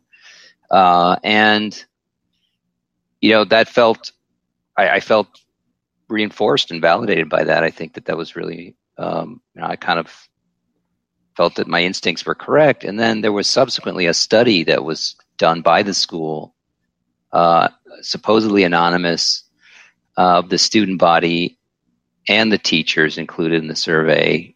Um, out of a school community of about 400, 400 people or so, 420 people, the response rate was only 25%. I found out later from the students that a lot of didn't participate because you had to sign in with your school email to participate. But even given that small response rate, you know, you can see it online. It's published online under the Grace Gazette. It's the name of the, the school paper. And I, I actually do commend them for publishing the, the results because it clearly indicates that there's a problem. Uh, so if you, you know, if, just going through some of the top line results on the survey, you know, do you feel comfortable expressing an uncommon opinion at our school? It was, you know, 43% said yes, you know, and so this, the student body is extremely divided. And there are a lot of qualitative responses as well. People, people writing in anonymously um, about, you know, how they felt about were they able to voice conservative opinions or challenge some of the rhetoric that was being pushed on them and um, it, I know it, it was a, I think, a clear validation of, of my article, and that it definitely showed that there was there is a problem at the school. Um, so, um, you know, that's something that I found really interesting, and uh, you know, personally going going to work every day. I mean, I, I worked. We we were hybrid. We were teaching hybrid this past year, and so I was going in uh, like with all most of my colleagues were going in every single day teaching to, on Zoom and to a room of students at the same time. Uh, and it's it, it, was an onerous technical hurdle to, to to make it work and to set it up, break down when we have no passing time between classes and so on. So it was it was difficult to do. It was difficult work, challenging work, teaching in that environment and with those with those limitations. And you know, just going about my day after all these things had happened and I was being shunned was it was it was hard. It was a it was a grind and it felt really alienating and, and disturbing. Um, but I did feel like since the moment when I spoke out in February, I did feel like I was right with God. I don't know how else to put it, but I felt like I had done the right thing for speaking up. And um, and it was like there was a kind of inner peace to to my experience. Whereas for the all of these years previously, I had just been grumbling into my beard and and and complaining and and griping silently. Um, it just felt like a weight had been lifted. So it was simultaneously a kind of social stigma, but a kind of inner feeling of well-being. I would say. And I could I could see where it would, and I know that you know for me, my particular scenario is that from a very young age, for whatever reason, I perceived social interactions in a way that was, I guess, more sociological. Like I could watch groups of people interact and kind of get a sense of what was going on, you know, in a way that wasn't necessarily what everybody thinks about. And what I kind of experienced, like I remember once I was talking to a counselor because they thought I was depressed or something, and I and they said, "What's bothering you?" And I gave them this in-depth analysis of the hierarchical structure of, mm-hmm. of my middle school and how certain kids this group was popular and this group was not and then they could and then the guy said what you know where did you study sociology? And i said what's sociology? Like i didn't even know there mm-hmm. was a separate science. Um anyway i don't know if like this puts me on the asperger's spectrum or something but i the other element of it is that i don't really have the same levels of social anxiety. Um, what bothers me more is when something wrong is going on that drives me nuts. Like it, it mm-hmm. literally like i am more bothered by that. But what i kind of noticed was that there are layers to these things. And when you were talking about the support you got i was actually just talking to tara Reed about this when i interviewed her the other night was that so you you first you run into the people who social pressures maybe they're not maybe they're not bright enough to be aware of them um, and they just go along with whatever the group says or they are aware of them, but they don't necessarily have the ability to, you know, to fight. Like I guess I'll just say the spine, you know, to be willing to say anything, you know. Um, so there's that layer. Then the next layer is the group of people who maybe they'll send you a private message on Facebook, you know, telling you that they agree with you, but they're not going to say anything, you know, yeah. um, and they don't want you to say anything. Um, and then the next layer are the group of people who are also extremely aware of it. And the reason they don't like you is because they're using it to control other people and you present a threat to them. Mm, because yeah, not, that's an interesting one. Because you're not under your you're not under their spell. And in particular, you know, then they wonder, well, is he trying to take control? You know, mm. and I would say that um, you know, like because I've met a lot of people over my life that you know different injustices would happen and you know they're completely aware of it. They don't agree with it. They definitely don't support that this thing happened you know but they can't get involved because they're worried about how it's going to impact them. The problem is is that if you get enough of those people together then a whole lot of bad things can happen. It also creates a situation where inaction like i remember once i was running for president of a nonprofit organization and as you can imagine being an outspoken person i was somewhat controversial. The thing is is that the things i was outspoken about were not unpopular necessarily. They were just things that were awkward and people didn't talk about it. And one of the pitches mm-hmm. I pointed out because they're like, "Well, I want to vote for you, but you'll never win." And I'm like, mm-hmm. "Well, it's interesting you say that because 70 people just told me that." You know, I'm like, "There's actually mm-hmm. a lot more of you than you think." And the reason, the only reason that somebody pushing what I'm pushing isn't winning is because you all believe that. You know, mm-hmm. and I'd say that goes on in just about everything but it, you know, and that's one of the reasons why I'm, my heart was kind of warmed that now grassroots groups are coming together. Um, you know, like that was actually revealed to me on the Tim Pool podcast I was just talking about earlier. You know that they are trying to come together to help parents organize to stop this sort of thing before it gets in. You know, before it gets in. You know, mm-hmm. and that's one of the reasons we talked about the fact how gradual it is. You know, um, and I think that we're probably fortunate in my community that we should be able to stop it. And I've already spoken to some of the people who would have to vote on this stuff have already said, no, this, this isn't going to pass. But That's you have good. to be vigilant because yeah. one of the things about it is that they they take over these offices that nobody even knows about. The kind of stuff that's on your ballot that you go, oh, okay, I guess I'll vote R because I'm a Republican. You mm-hmm. may not know anything about that person's job. You know, like how, does anybody know what a county commissioner is? You know, like mm-hmm. a lot of people don't you know um, so that's an example you know and in fact in local politics when i ran for congress one of the things i learned was how many people don't even know who their congressman is. You know mm-hmm. so they infiltrate on these lower level you know grassroots level things and the the objective there is that if you take over school board you think well that's not a big deal. Then you think no now i've taken over the school board's in say 60% of the country Mhm. you know and then that becomes 70 and then 80 and then before you know it because none of you paid any attention to these lower level elections now these people are setting policy on a grand scale. And i think that that's kind of evidenced by this recent you know adoption of this stuff by the largest teachers union. You know um, and i've encountered different conversations. I actually did a brief video of a twitter conversation where all these teachers were coming together saying, you know, you can't stop me from teaching this. I'm just going to teach it anyway. And if you fire me, I'll use my white privilege to just go get another teaching job. You know, like, and then Yeah. like this guy said that.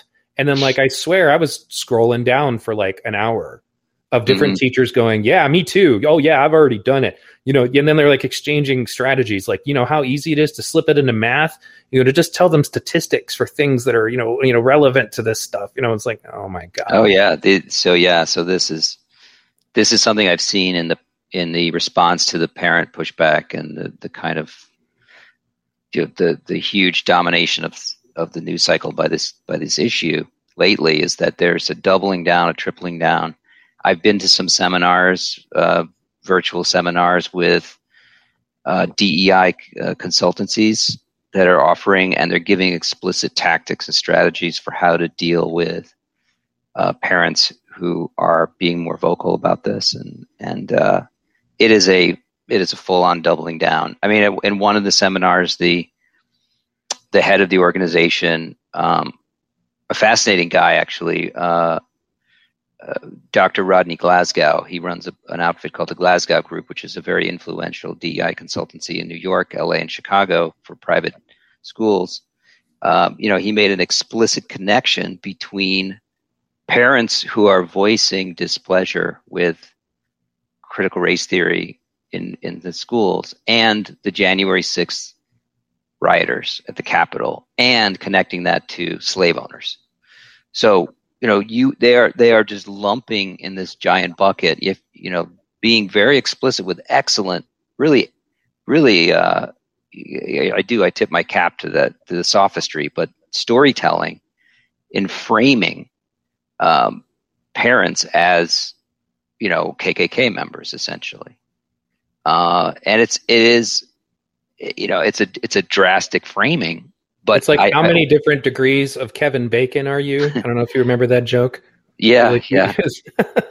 like how how many different things do I have to link together to get back to Kevin Bacon? right right. Well it's it's it's it's done subtly right? He, he starts it, it's a keynote speech. If if anyone wants to Google it it's fascinating. It's it's on the Dalton School. The Dalton School is a private school very prestigious in New York and they have a, a conference every year on on diversity issues. And and th- this fellow gave the keynote speech and I urge everyone to watch it. At least watch the last eight minutes of it. It's it's on the, you can find it uh, on Google um, because it really gives. I, I I want I want parents and anyone who's standing up for you know against this to to understand what you're up against, in that you really are dealing with activist ideologues who are want who who are seeking to to mint new you know child soldiers essentially for this for these causes. And they're not going to be dissuaded or put off by um, statutes at the state level or even the local level because in the classroom the teacher has tremendous power uh, to to teach what they want um, and to to get people out of these positions is what it's going to take you're going to have to actually mobilize uh, people to go into education programs and become teachers with different ideas. And that's why I think that th- this is going to take decades to, Right. you know, and that what we may be seeing now, I hope, is the sort of high water mark. Uh, in, in That's the, one of the things that Gary history, said yeah. was that it takes almost an equal amount of time to undo what they've done, Mhm. which is unfortunate. But you know, I agree not just about becoming teachers, but also like it puts situations like you know, because I, I just said this on our forum for my community recently was like it's not going to be enough to just stop this at the curriculum level. We're going to have to start paying attention to new teachers who've been hired because like it was one of the things that was unique about your school. You pointed out was because it was a new school it was full of like very young, fresh out of the college brainwashing system teachers. Mm-hmm. You know, yeah. it, it'll be harder where I live because a lot of these teachers have been doing this for a really long time. You know, like they haven't been to college in double digits of years. You know, they haven't been taught this stuff. You know, or rather, I guess, indoctrinated into it. But they will trickle their way in. And I guess it kind of falls to, I mean, it's been a while since I looked at this. It falls to school principals in that end. You know, we're going to have to be held accountable mm. to don't hire people like this. And if they do something like this, but that's the funny thing is like my kids are old enough now that I'm not worried, you know, and they're also kind of politically minded. They listen to my podcasts. They, you know, they, they listen to stuff that I do on YouTube that's much more free thinking. I'm not worried about them getting brainwashed by it. I'm worried about you know they're going to tell my son for example something that is ridiculous and he's going to tell them that and then he's going to get disciplined for it you know yeah that's why when you describe that scenario with your kid i'm like oh man i'm like mm. you know if my kids are in that scenario it would be so bad you know um but it's it, it was really chilling reading your article at, at just the the environment that they had created and that's why I, I had to spit out don't forget this is to just stop people from being oppressive you know, we need to have this, you know, KGB society running everything. And I don't even mean KGB in the, the sense of the communist takeover. I just mean the idea of, you know, the way Russians were terrified that the KGB might overhear anything that they say at any mm-hmm. given time. You know, um, and ironically, also to protect us from fascism, despite the fact that one of the cornerstones of fascism is censorship. Mm-hmm. You know, that's one of the things I pointed out on a. I was on a more conservative podcast um, and I went, why is it that it's the you know the anti-fascists that keep pushing for censorship? you know, like you know, it, it, help me with that one. You know, but it, it's I guess um, you know, I, it's I hope that you know for you. I mean, obviously, I believe you said on one of the other interviews I listened to that they just kind of decided they just weren't going to renew your contract. You know, mm-hmm. so there's going to be penalties for you, but it almost seems like another thing that kind of occurred to me is now that everybody's developing these charter schools that it may come particularly to the conservative minded types. They may need to just find people who, even if they're not, you know, outright totally conservative, just people they know that are against this and just start building their own institutions. You know, yeah, I, I that. think that's, I think that is, um, I mean, every, God, it seems like every parent I talk to is really hungry for alternative institutions and schools that can, can offer, um, you know just a classical education classical liberal education and a sense of community but but without without all this nonsense i think you know there's a there's such a hunger for it um, certainly at at you know in, in large cities among um, you know independent school culture uh, I, I just think the first person that can get the money together and open a whole network of schools around those ideas is going to is going to have people lining up around the block uh, Especially with so. this new proliferation of online schools. I mean, mind you, they have their own problems, and I encountered that because we did online this year. You know, where I kind of had to make sure that I was vigilant myself. you know, to yeah. make sure that everything's getting done and all that. You know, but you know, it would seem that if it comes down to it, because a lot of people are talking about homeschooling, you know, and not everybody's in a position to do that. Like, yeah. I mean, if I wasn't, it helps that through most of this time I've been home because I've been injured, so I've been able to work you know, but like if I wasn't, I don't, you know, it's like, man, that's, you know, it, it's tough to do homeschooling. I don't think people realize just that it's not as easy as they think, but, but it may literally just come down to basically creating the, you know, the free market, so to speak. You mm-hmm. know, I, as a leftist saying those words, I'll probably have to go take a shower after the broadcast. but my point is, is that to use the market of like, okay, well, fine, you do that. We're not doing that. You know, and it doesn't even have to be that we're going to have a Fox News, you know, make America great again school. It means to me need to have a school where this isn't like a requirement, you know, for you to adhere to our principles or ideologies, meaning, you know, to be able to pass our damn grades. You know, and especially yeah. since the kids that are coming out of this stuff, you know, they're um not just on the level of like I guess the kids who are getting to college, like they have more um, social anxiety. They have more psychological problems. They have more, you know, like they're getting to colleges and they have no resilience. And they, you know, that's a separate topic, but I think it kind mm-hmm. of r- rings back to the way that we've been changing the way we raise our kids. You know, so it, when they're in that vulnerable state, I think that makes them even more susceptible to, oh, well, I know why, you know, you have all this anxiety. It's because of all this racism or it's because of all this sexism. It's because of, mm-hmm you know you it, because you're trans or it's because you're this or you're that you just didn't know it you know rather than actually just giving them the ability to think you know, and and cope, you know, and be able to handle adversity. You Yeah. know, um, and be able to handle, you know, that's another thing I think I've been telling, you know, my conservative listeners. I'm like, look, you're not going to agree with everything that's about to be said because I'm bringing on somebody leftist, but I'd like you to challenge yourself to listen to this broadcast and think about the things I'm saying that you do agree with and things about the things that my guests are saying that you do agree with, you know, because it's healthy for you to do that. And I do the same thing. I listen to stuff that I don't quite agree with, you know, um, you know, and people don't do that. Like uh, you bring up Jordan Peterson. I can't even use a Jordan Peterson link to talk to somebody on the left because they've all convinced themselves that he's this hard right, alt right. You know, like I'm like, guys, Right. I don't agree with everything he says either, but that's all nonsense. That's not true. You know, like, Yeah. you know, um, so you know, but regardless, you know, I want to thank you for coming on and discussing your story with me. I know you said you took some notes about things you wanted to bring up that maybe you didn't get a chance to talk about before. Do you do you want to go over that now?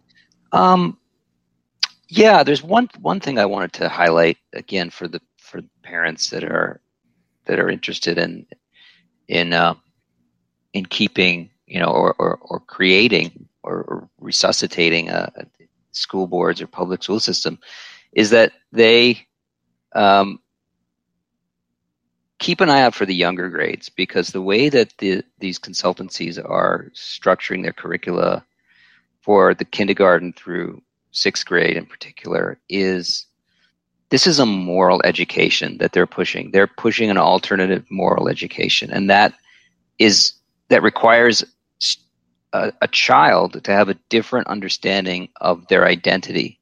So if you if you look at, for example, there's a there's a consultancy in New York called Pollyanna, and they have a, a very highly regarded K through eight curriculum. Um, and it's it's it's called uh, the racial literacy curriculum. And essentially, what it is is it's it's it starts out with a recognition in kindergarten of the importance of colors. In fact, they have eight they have eight lessons specifically about just recognizing color, and then they they will gradually take it into the realm of identity. And so, you know, they'll do these things called identity wheels, where you start out describing or the student will start out describing things about themselves like oh i like ice cream or you know my favorite color is orange or you know i i like horses or whatever and then they will gradually seduce and i use that word specifically on purpose they will seduce them into identifying with their socially imposed identity whether that's racial racialized um, uh, you know or ethnic your ethnic identity and then that gradually takes precedence over their personal identity, their dreams, aspirations, goals, character, you know, all the things that make you a, a moral agent in society gets replaced with the solidarity for your group identity. And then once that is instantiated, once that child has internalized their social socially imposed identity as as important as more important than their personal identity, they can layer sort of like the uh, think of it like an operating system. They've installed the operating system and then subsequent grades they can they can layer all of the history and and social studies you know and all of the the teaching of of reality around that identity so that that instantiates you as a member of a you know a marginalized group or an oppressor group or privileged group or what have you because they've already made that transition into being uh, having a solidarity with a particular group, whether that's you know as a white person where they can they can leverage your guilt around your privilege to get you to accept certain stereotypes about yourself, or as an oppressed group as leveraged you know that group identity to accept a whole set of other criterion. So I, I find that to be really the most disturbing thing because they understand that children see the world in moral primary colors, and if they can set that palette early um, instantiate that in their minds, it's it's an incredibly potent and, and debilitating thing that's going on right now. And so, pay attention to the younger grades first, because you know, as they as as everyone knows, you know, it's the moral education that's that's the most powerful at those ages. So, well, that's- especially that's- when it comes to them inserting themselves, like I said about that book earlier, as Yes, well, you yeah. can't trust your parents. You got to trust us. Right, right. So, so you know, education. The word education has the same root as seduction. They both mean to lead. One means to lead forth, and and one means to lead astray. And so, what we're seeing now is we're seeing a kind of seducation as opposed to education, and and it's it's you know frightening to witness. Um, and the more I find out about it, the more um, the more disturbing it is. And so I'm I'm working right now on a book about DEI consultancies and the sort of woke industrial complex that's that's just as you mentioned, you know, a huge industry right now. And uh, and I really want to delve into the psychology, the psychological effects of the pedagogy um, that's being pushed right now, and uh, and uh, kind of related to my own experiences. So hopefully that book will be out, um, you know, by the end of the year. Well, and when you're done with that, like, please get in contact with me because I'd love to have you come on and talk about it. I just, sure. and it, a thought just kind of occurred to me is that maybe we should fight fire with fire a little bit, and you know, maybe you should look into, you know, giving speeches to school boards on behalf of people since they're going to bring in speakers to push their mm-hmm. view, you know, to try to say this is what happened in my school, you know, and this yeah. is how it, how bad it gets, and you know, I had kids that had anxiety to even be able to question any element of what's going on around them. You know um, that kind of that that story can be told. We can use the same you know avenues that they will. And if the if the you know the only question i guess is that you know yeah i don't think you're going to get 20000 bucks for it. And you may even just have to do it during public comment because in some cases these places are not going to want to let you talk. Like i've seen we're, we're pretty lucky where we are. I've seen some school board meetings where there's this guy who keeps yelling at people authoritatively you're done. You know like he sounds like an abusive dad talking to these parents you know and some of them are not even they're not yelling. Mm-hmm. they're they're not cussing. You know th- some of them are just giving statistics like we're not talking about that.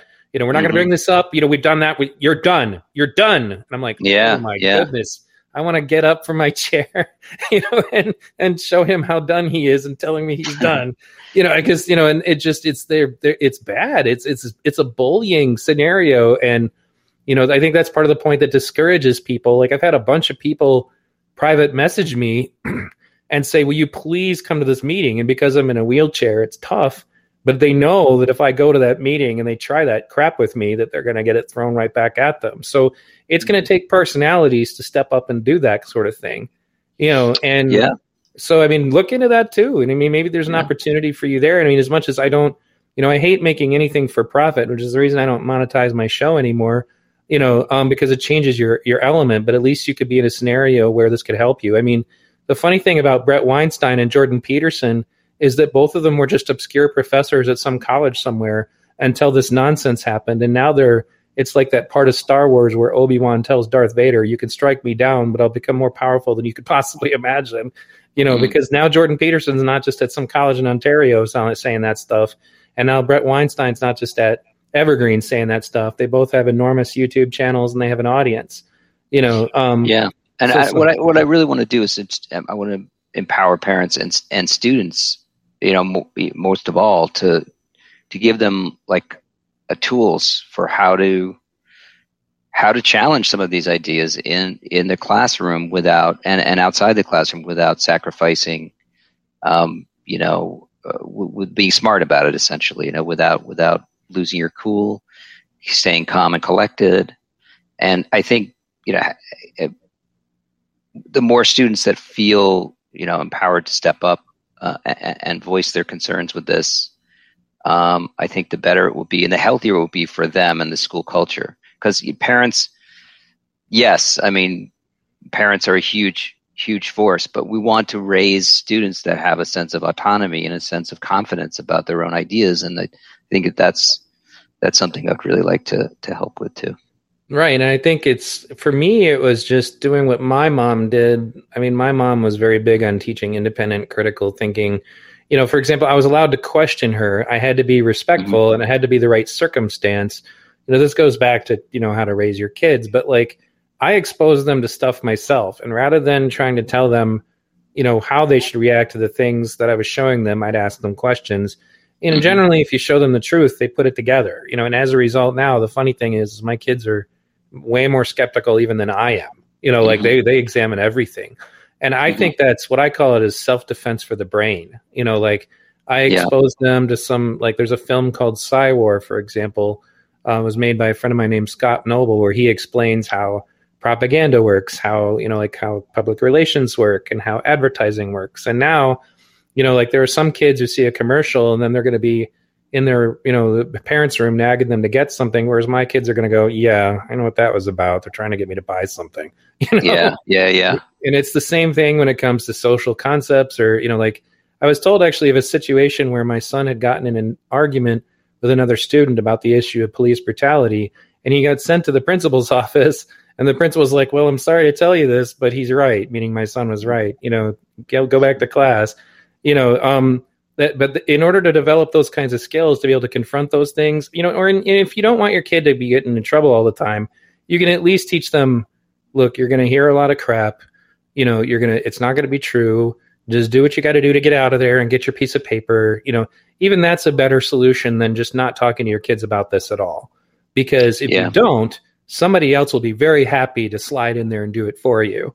You know it's yeah. like the don't you know don't forget to talk to your kids about drugs or whatever you know it's the same concept you know and i think that you know when it comes to stuff like this you know i don't think that i think we've just been like sleeping on it you know because we could trust it for so long yeah i think it's time that people are going to have to wake up because you know if this has been going on since 2015 you know and it's it's just going to get worse you know and it, it it ties into so many other things you know unless we take a stand and that was one of the cool things about that tim pool conversation was that she was telling a bunch of victory stories you know you can take over your school board.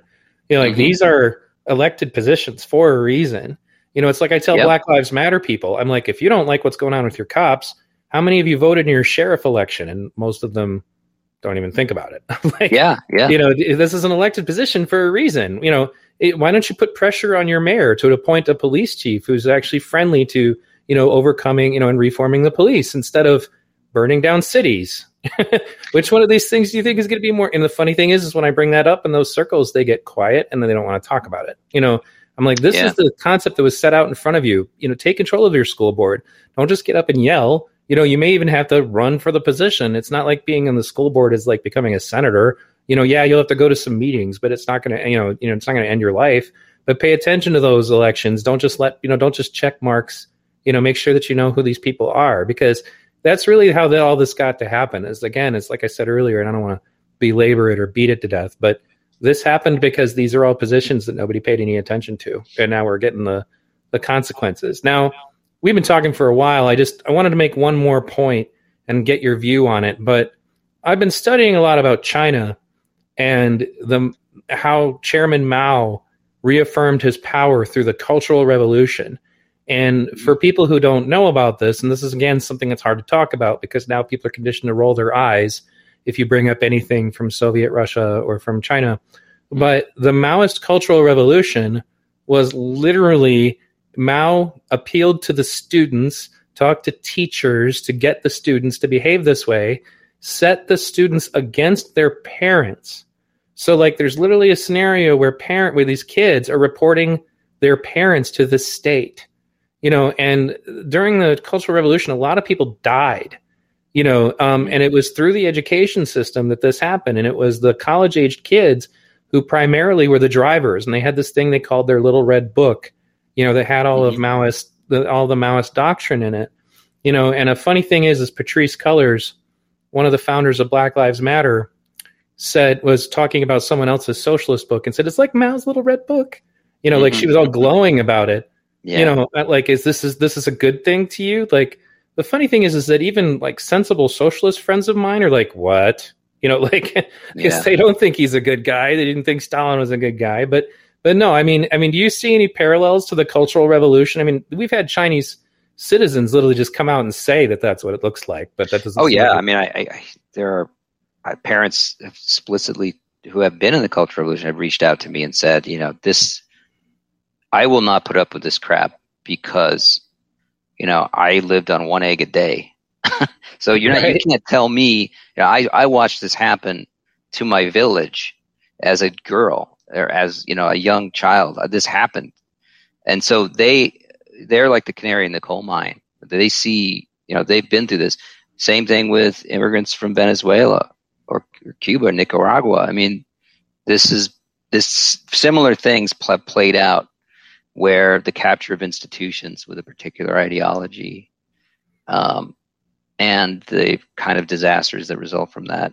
Um, and that's I think people are no secret to a lot of immigrants, basically, right? Who, and I would implore people to study more on it. There's documentaries on it. It's just the kind of stuff. Everybody thought we just defeated this problem. They thought when the Berlin Wall came down that this was all over. And the funny thing is, is I actually think that some of it, like we're all looking for a puppet master. I, I think that some of what Yuri was talking about may have already been set in motion by KGB officers who are not even alive anymore. Like we could be looking at like this is like the, you throw a rock in the pond and the ripples are going out. This could be ripples from during the Cold War. You know, um, that so in other words, there may not even be anybody at you know at the at the reins when it comes to some of it, but the Chinese Cultural Revolution, coupled with the fact that we're having all these problems with China and international politics, kind of slides into place for me. You know, mm-hmm. um, because one of the things that's unique about the United States is that our our geolocation, our military, it would make it very difficult to just outright invade this country you know, and as they, you know, as they pointed out, you know, talking about the Soviet bloc countries, you know, the best way to deal with it was just to get everybody on your side, and then they think you're showing up to be their, you know, to be their saviors instead of having to fight them. Mm-hmm. You know, um, so this has been a fantastic conversation. You know, please stay in touch. Um, and again, you know, when your book comes out, let us know. And and I seriously do hope that you consider, you know, um, you know, looking for these people who need this. Like maybe put together. Mm-hmm video presentations of your own, you know, stuff like that to get it out there because the thing is is that that actually oh, I forgot about this one kind of important thing is that I've noticed that the strategy now is to say we're not teaching critical race theory and the reason that they're saying that is because they can instead say, well, no, we're teaching anti-racism. You know, right. and uh, Ibram X. Kendi defends himself by saying, well, I'm not versed in critical race theory. I teach anti, you know, racism, even though he's saying a lot of the same things.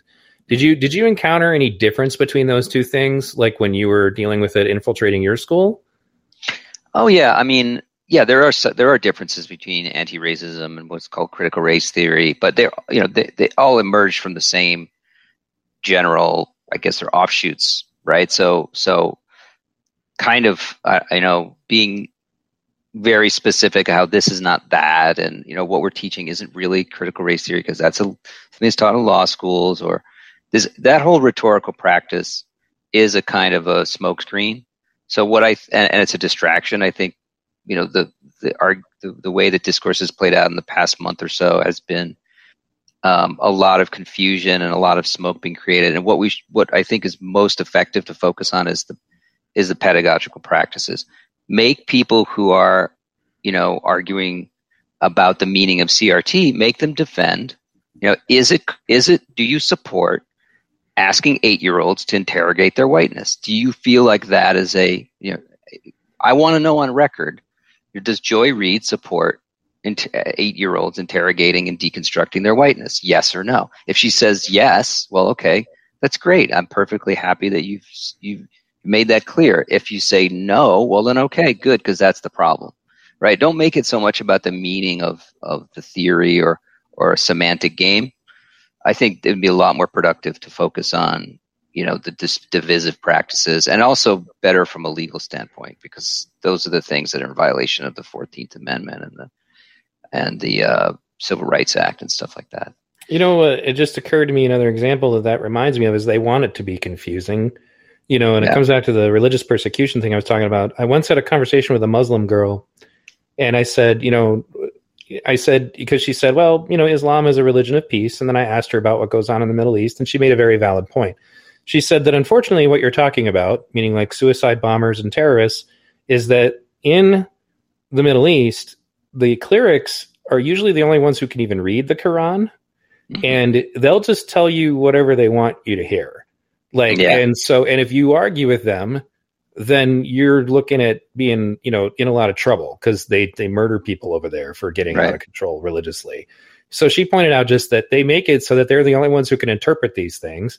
So if your local radical, you know, cleric is a radical, he's telling you what is true and what isn't, and you're not in a position to argue with him, and you can't read the book yourself. And that just kind of fired in my head that memory, and I'm like, oh, okay, yeah, that sounds mm-hmm. familiar, you know. So um, but yeah, I just it, I definitely agree with you. We should empower parents on this, and I and I hope you continue your work because maybe you need to look at this as as, as opposed to being something that was like you know something seriously negative in your life. Is that maybe it's something that reveals your life's purpose? Because I think that's what hmm. happened with Bret Weinstein. I think that's what's happened with Jordan Peterson. You know, and the funny thing is, is Bret Weinstein's a leftist. You know, like flat yeah. out. You know, like he's a left guy. He is not some right leaning guy at all. And they they say that Jordan Peterson is, but he says stuff all the time that's not left, but it's not not overpoweringly right either. Like there was a conversation between him and Joe Rogan and bret Weinstein where they all kind of agreed, you know, you need to have a little help. You can't just let capitalism go crazy. You know, like mm-hmm. there needs to be some kind of safety net system to get people when they fall. You know, like this is even Jordan Peterson saying this. Mm-hmm. You know, but at this point, if you deviate, then they throw a label on you, and and from then on, you're that label, regardless of whether or not it actually suits you or not. So yeah. anyway, yeah. Thanks again. I will take that advice. I, you know, I, I feel like I do feel that way actually, and uh, and uh, it's good to hear you say that. Well, yeah, that's uh, well, that's kind of what I decided is that maybe these situations and what I can offer to people as far as just trying to clarify things and especially being able to communicate to both sides was something that I was unique at, but uniquely good at, and then not everybody can do that. But you know, for you, I just say, hey, you know, I hope that you succeed and don't, you know, don't get discouraged about this. This could literally be something that ends up being a, an extremely powerful positive force in your life. You know, because this is the thing that you're in a unique position because you're a teacher. You know, it's not like you're just some guy who read about it on the internet. That's what we always get told. Well, you don't even know what critical race theory is. Oh, okay. Well, explain it to me. Well, you're just some guy on the internet. You know, you need to do the work. I'm like, oh, okay. So explain it to me. and they, they can't, you know, um, they know you don't know what it is, but, but they don't know what it is really yeah. necessarily, you know. So anyway, thanks again, yeah, Paul. If, thank you, ahead, Neil. And uh, if if anyone wants to, you know, I I'm I'm if anyone wants to email me, I'm at teachingfortruth at gmail.com. Uh, or you can find me on Twitter at Paul D Rossi, uh, P A U L D R O S S I. You can DM me if with any questions uh, or, or uh, problems you may have. I'd be happy to respond. All right, excellent. Well, thank you for coming on. Um, I typically will have a brief phone call with people after a show, if you don't mind. Yeah, no um, problem. And uh, to all of those of you who are listening, um, you know, I hope you'll consider subscribing to my channels. Uh, again, either if you're right or if you're left, um, it doesn't matter to me. My main focus is not necessarily to push an agenda as far as you know my own beliefs, and so much as to try to clarify things and bring truth to the circumstances of what's really going on. And if there's something that I'm about to say that is more about my own beliefs, I typically tell people, like if I'm about ready to editorialize or something, you know. Um, but what my my objective is is that I want everybody to start having conversations with people that they don't necessarily agree with, um, because at the end of the day, that is something that that we're losing, and it's creating divisions that I'm afraid are gonna. It's not just going to be about somebody said something mean to me on the internet. It's going to be somebody hurt me because of my beliefs and that's already starting to happen. You know, and you know we never did talk about harm. What's harm? You, you, said something yeah. that I, that it was inappropriate. You know, so now it's harm. And maybe we'll do right. that another time. But um, but either way, but you know, so you can do a whole show just on harm. I seriously have a lot to say about that one. Absolutely. Yeah. All right. Thanks again, everybody, for tuning in, and um, I hope to see you at the next episode of V Radio. Okay.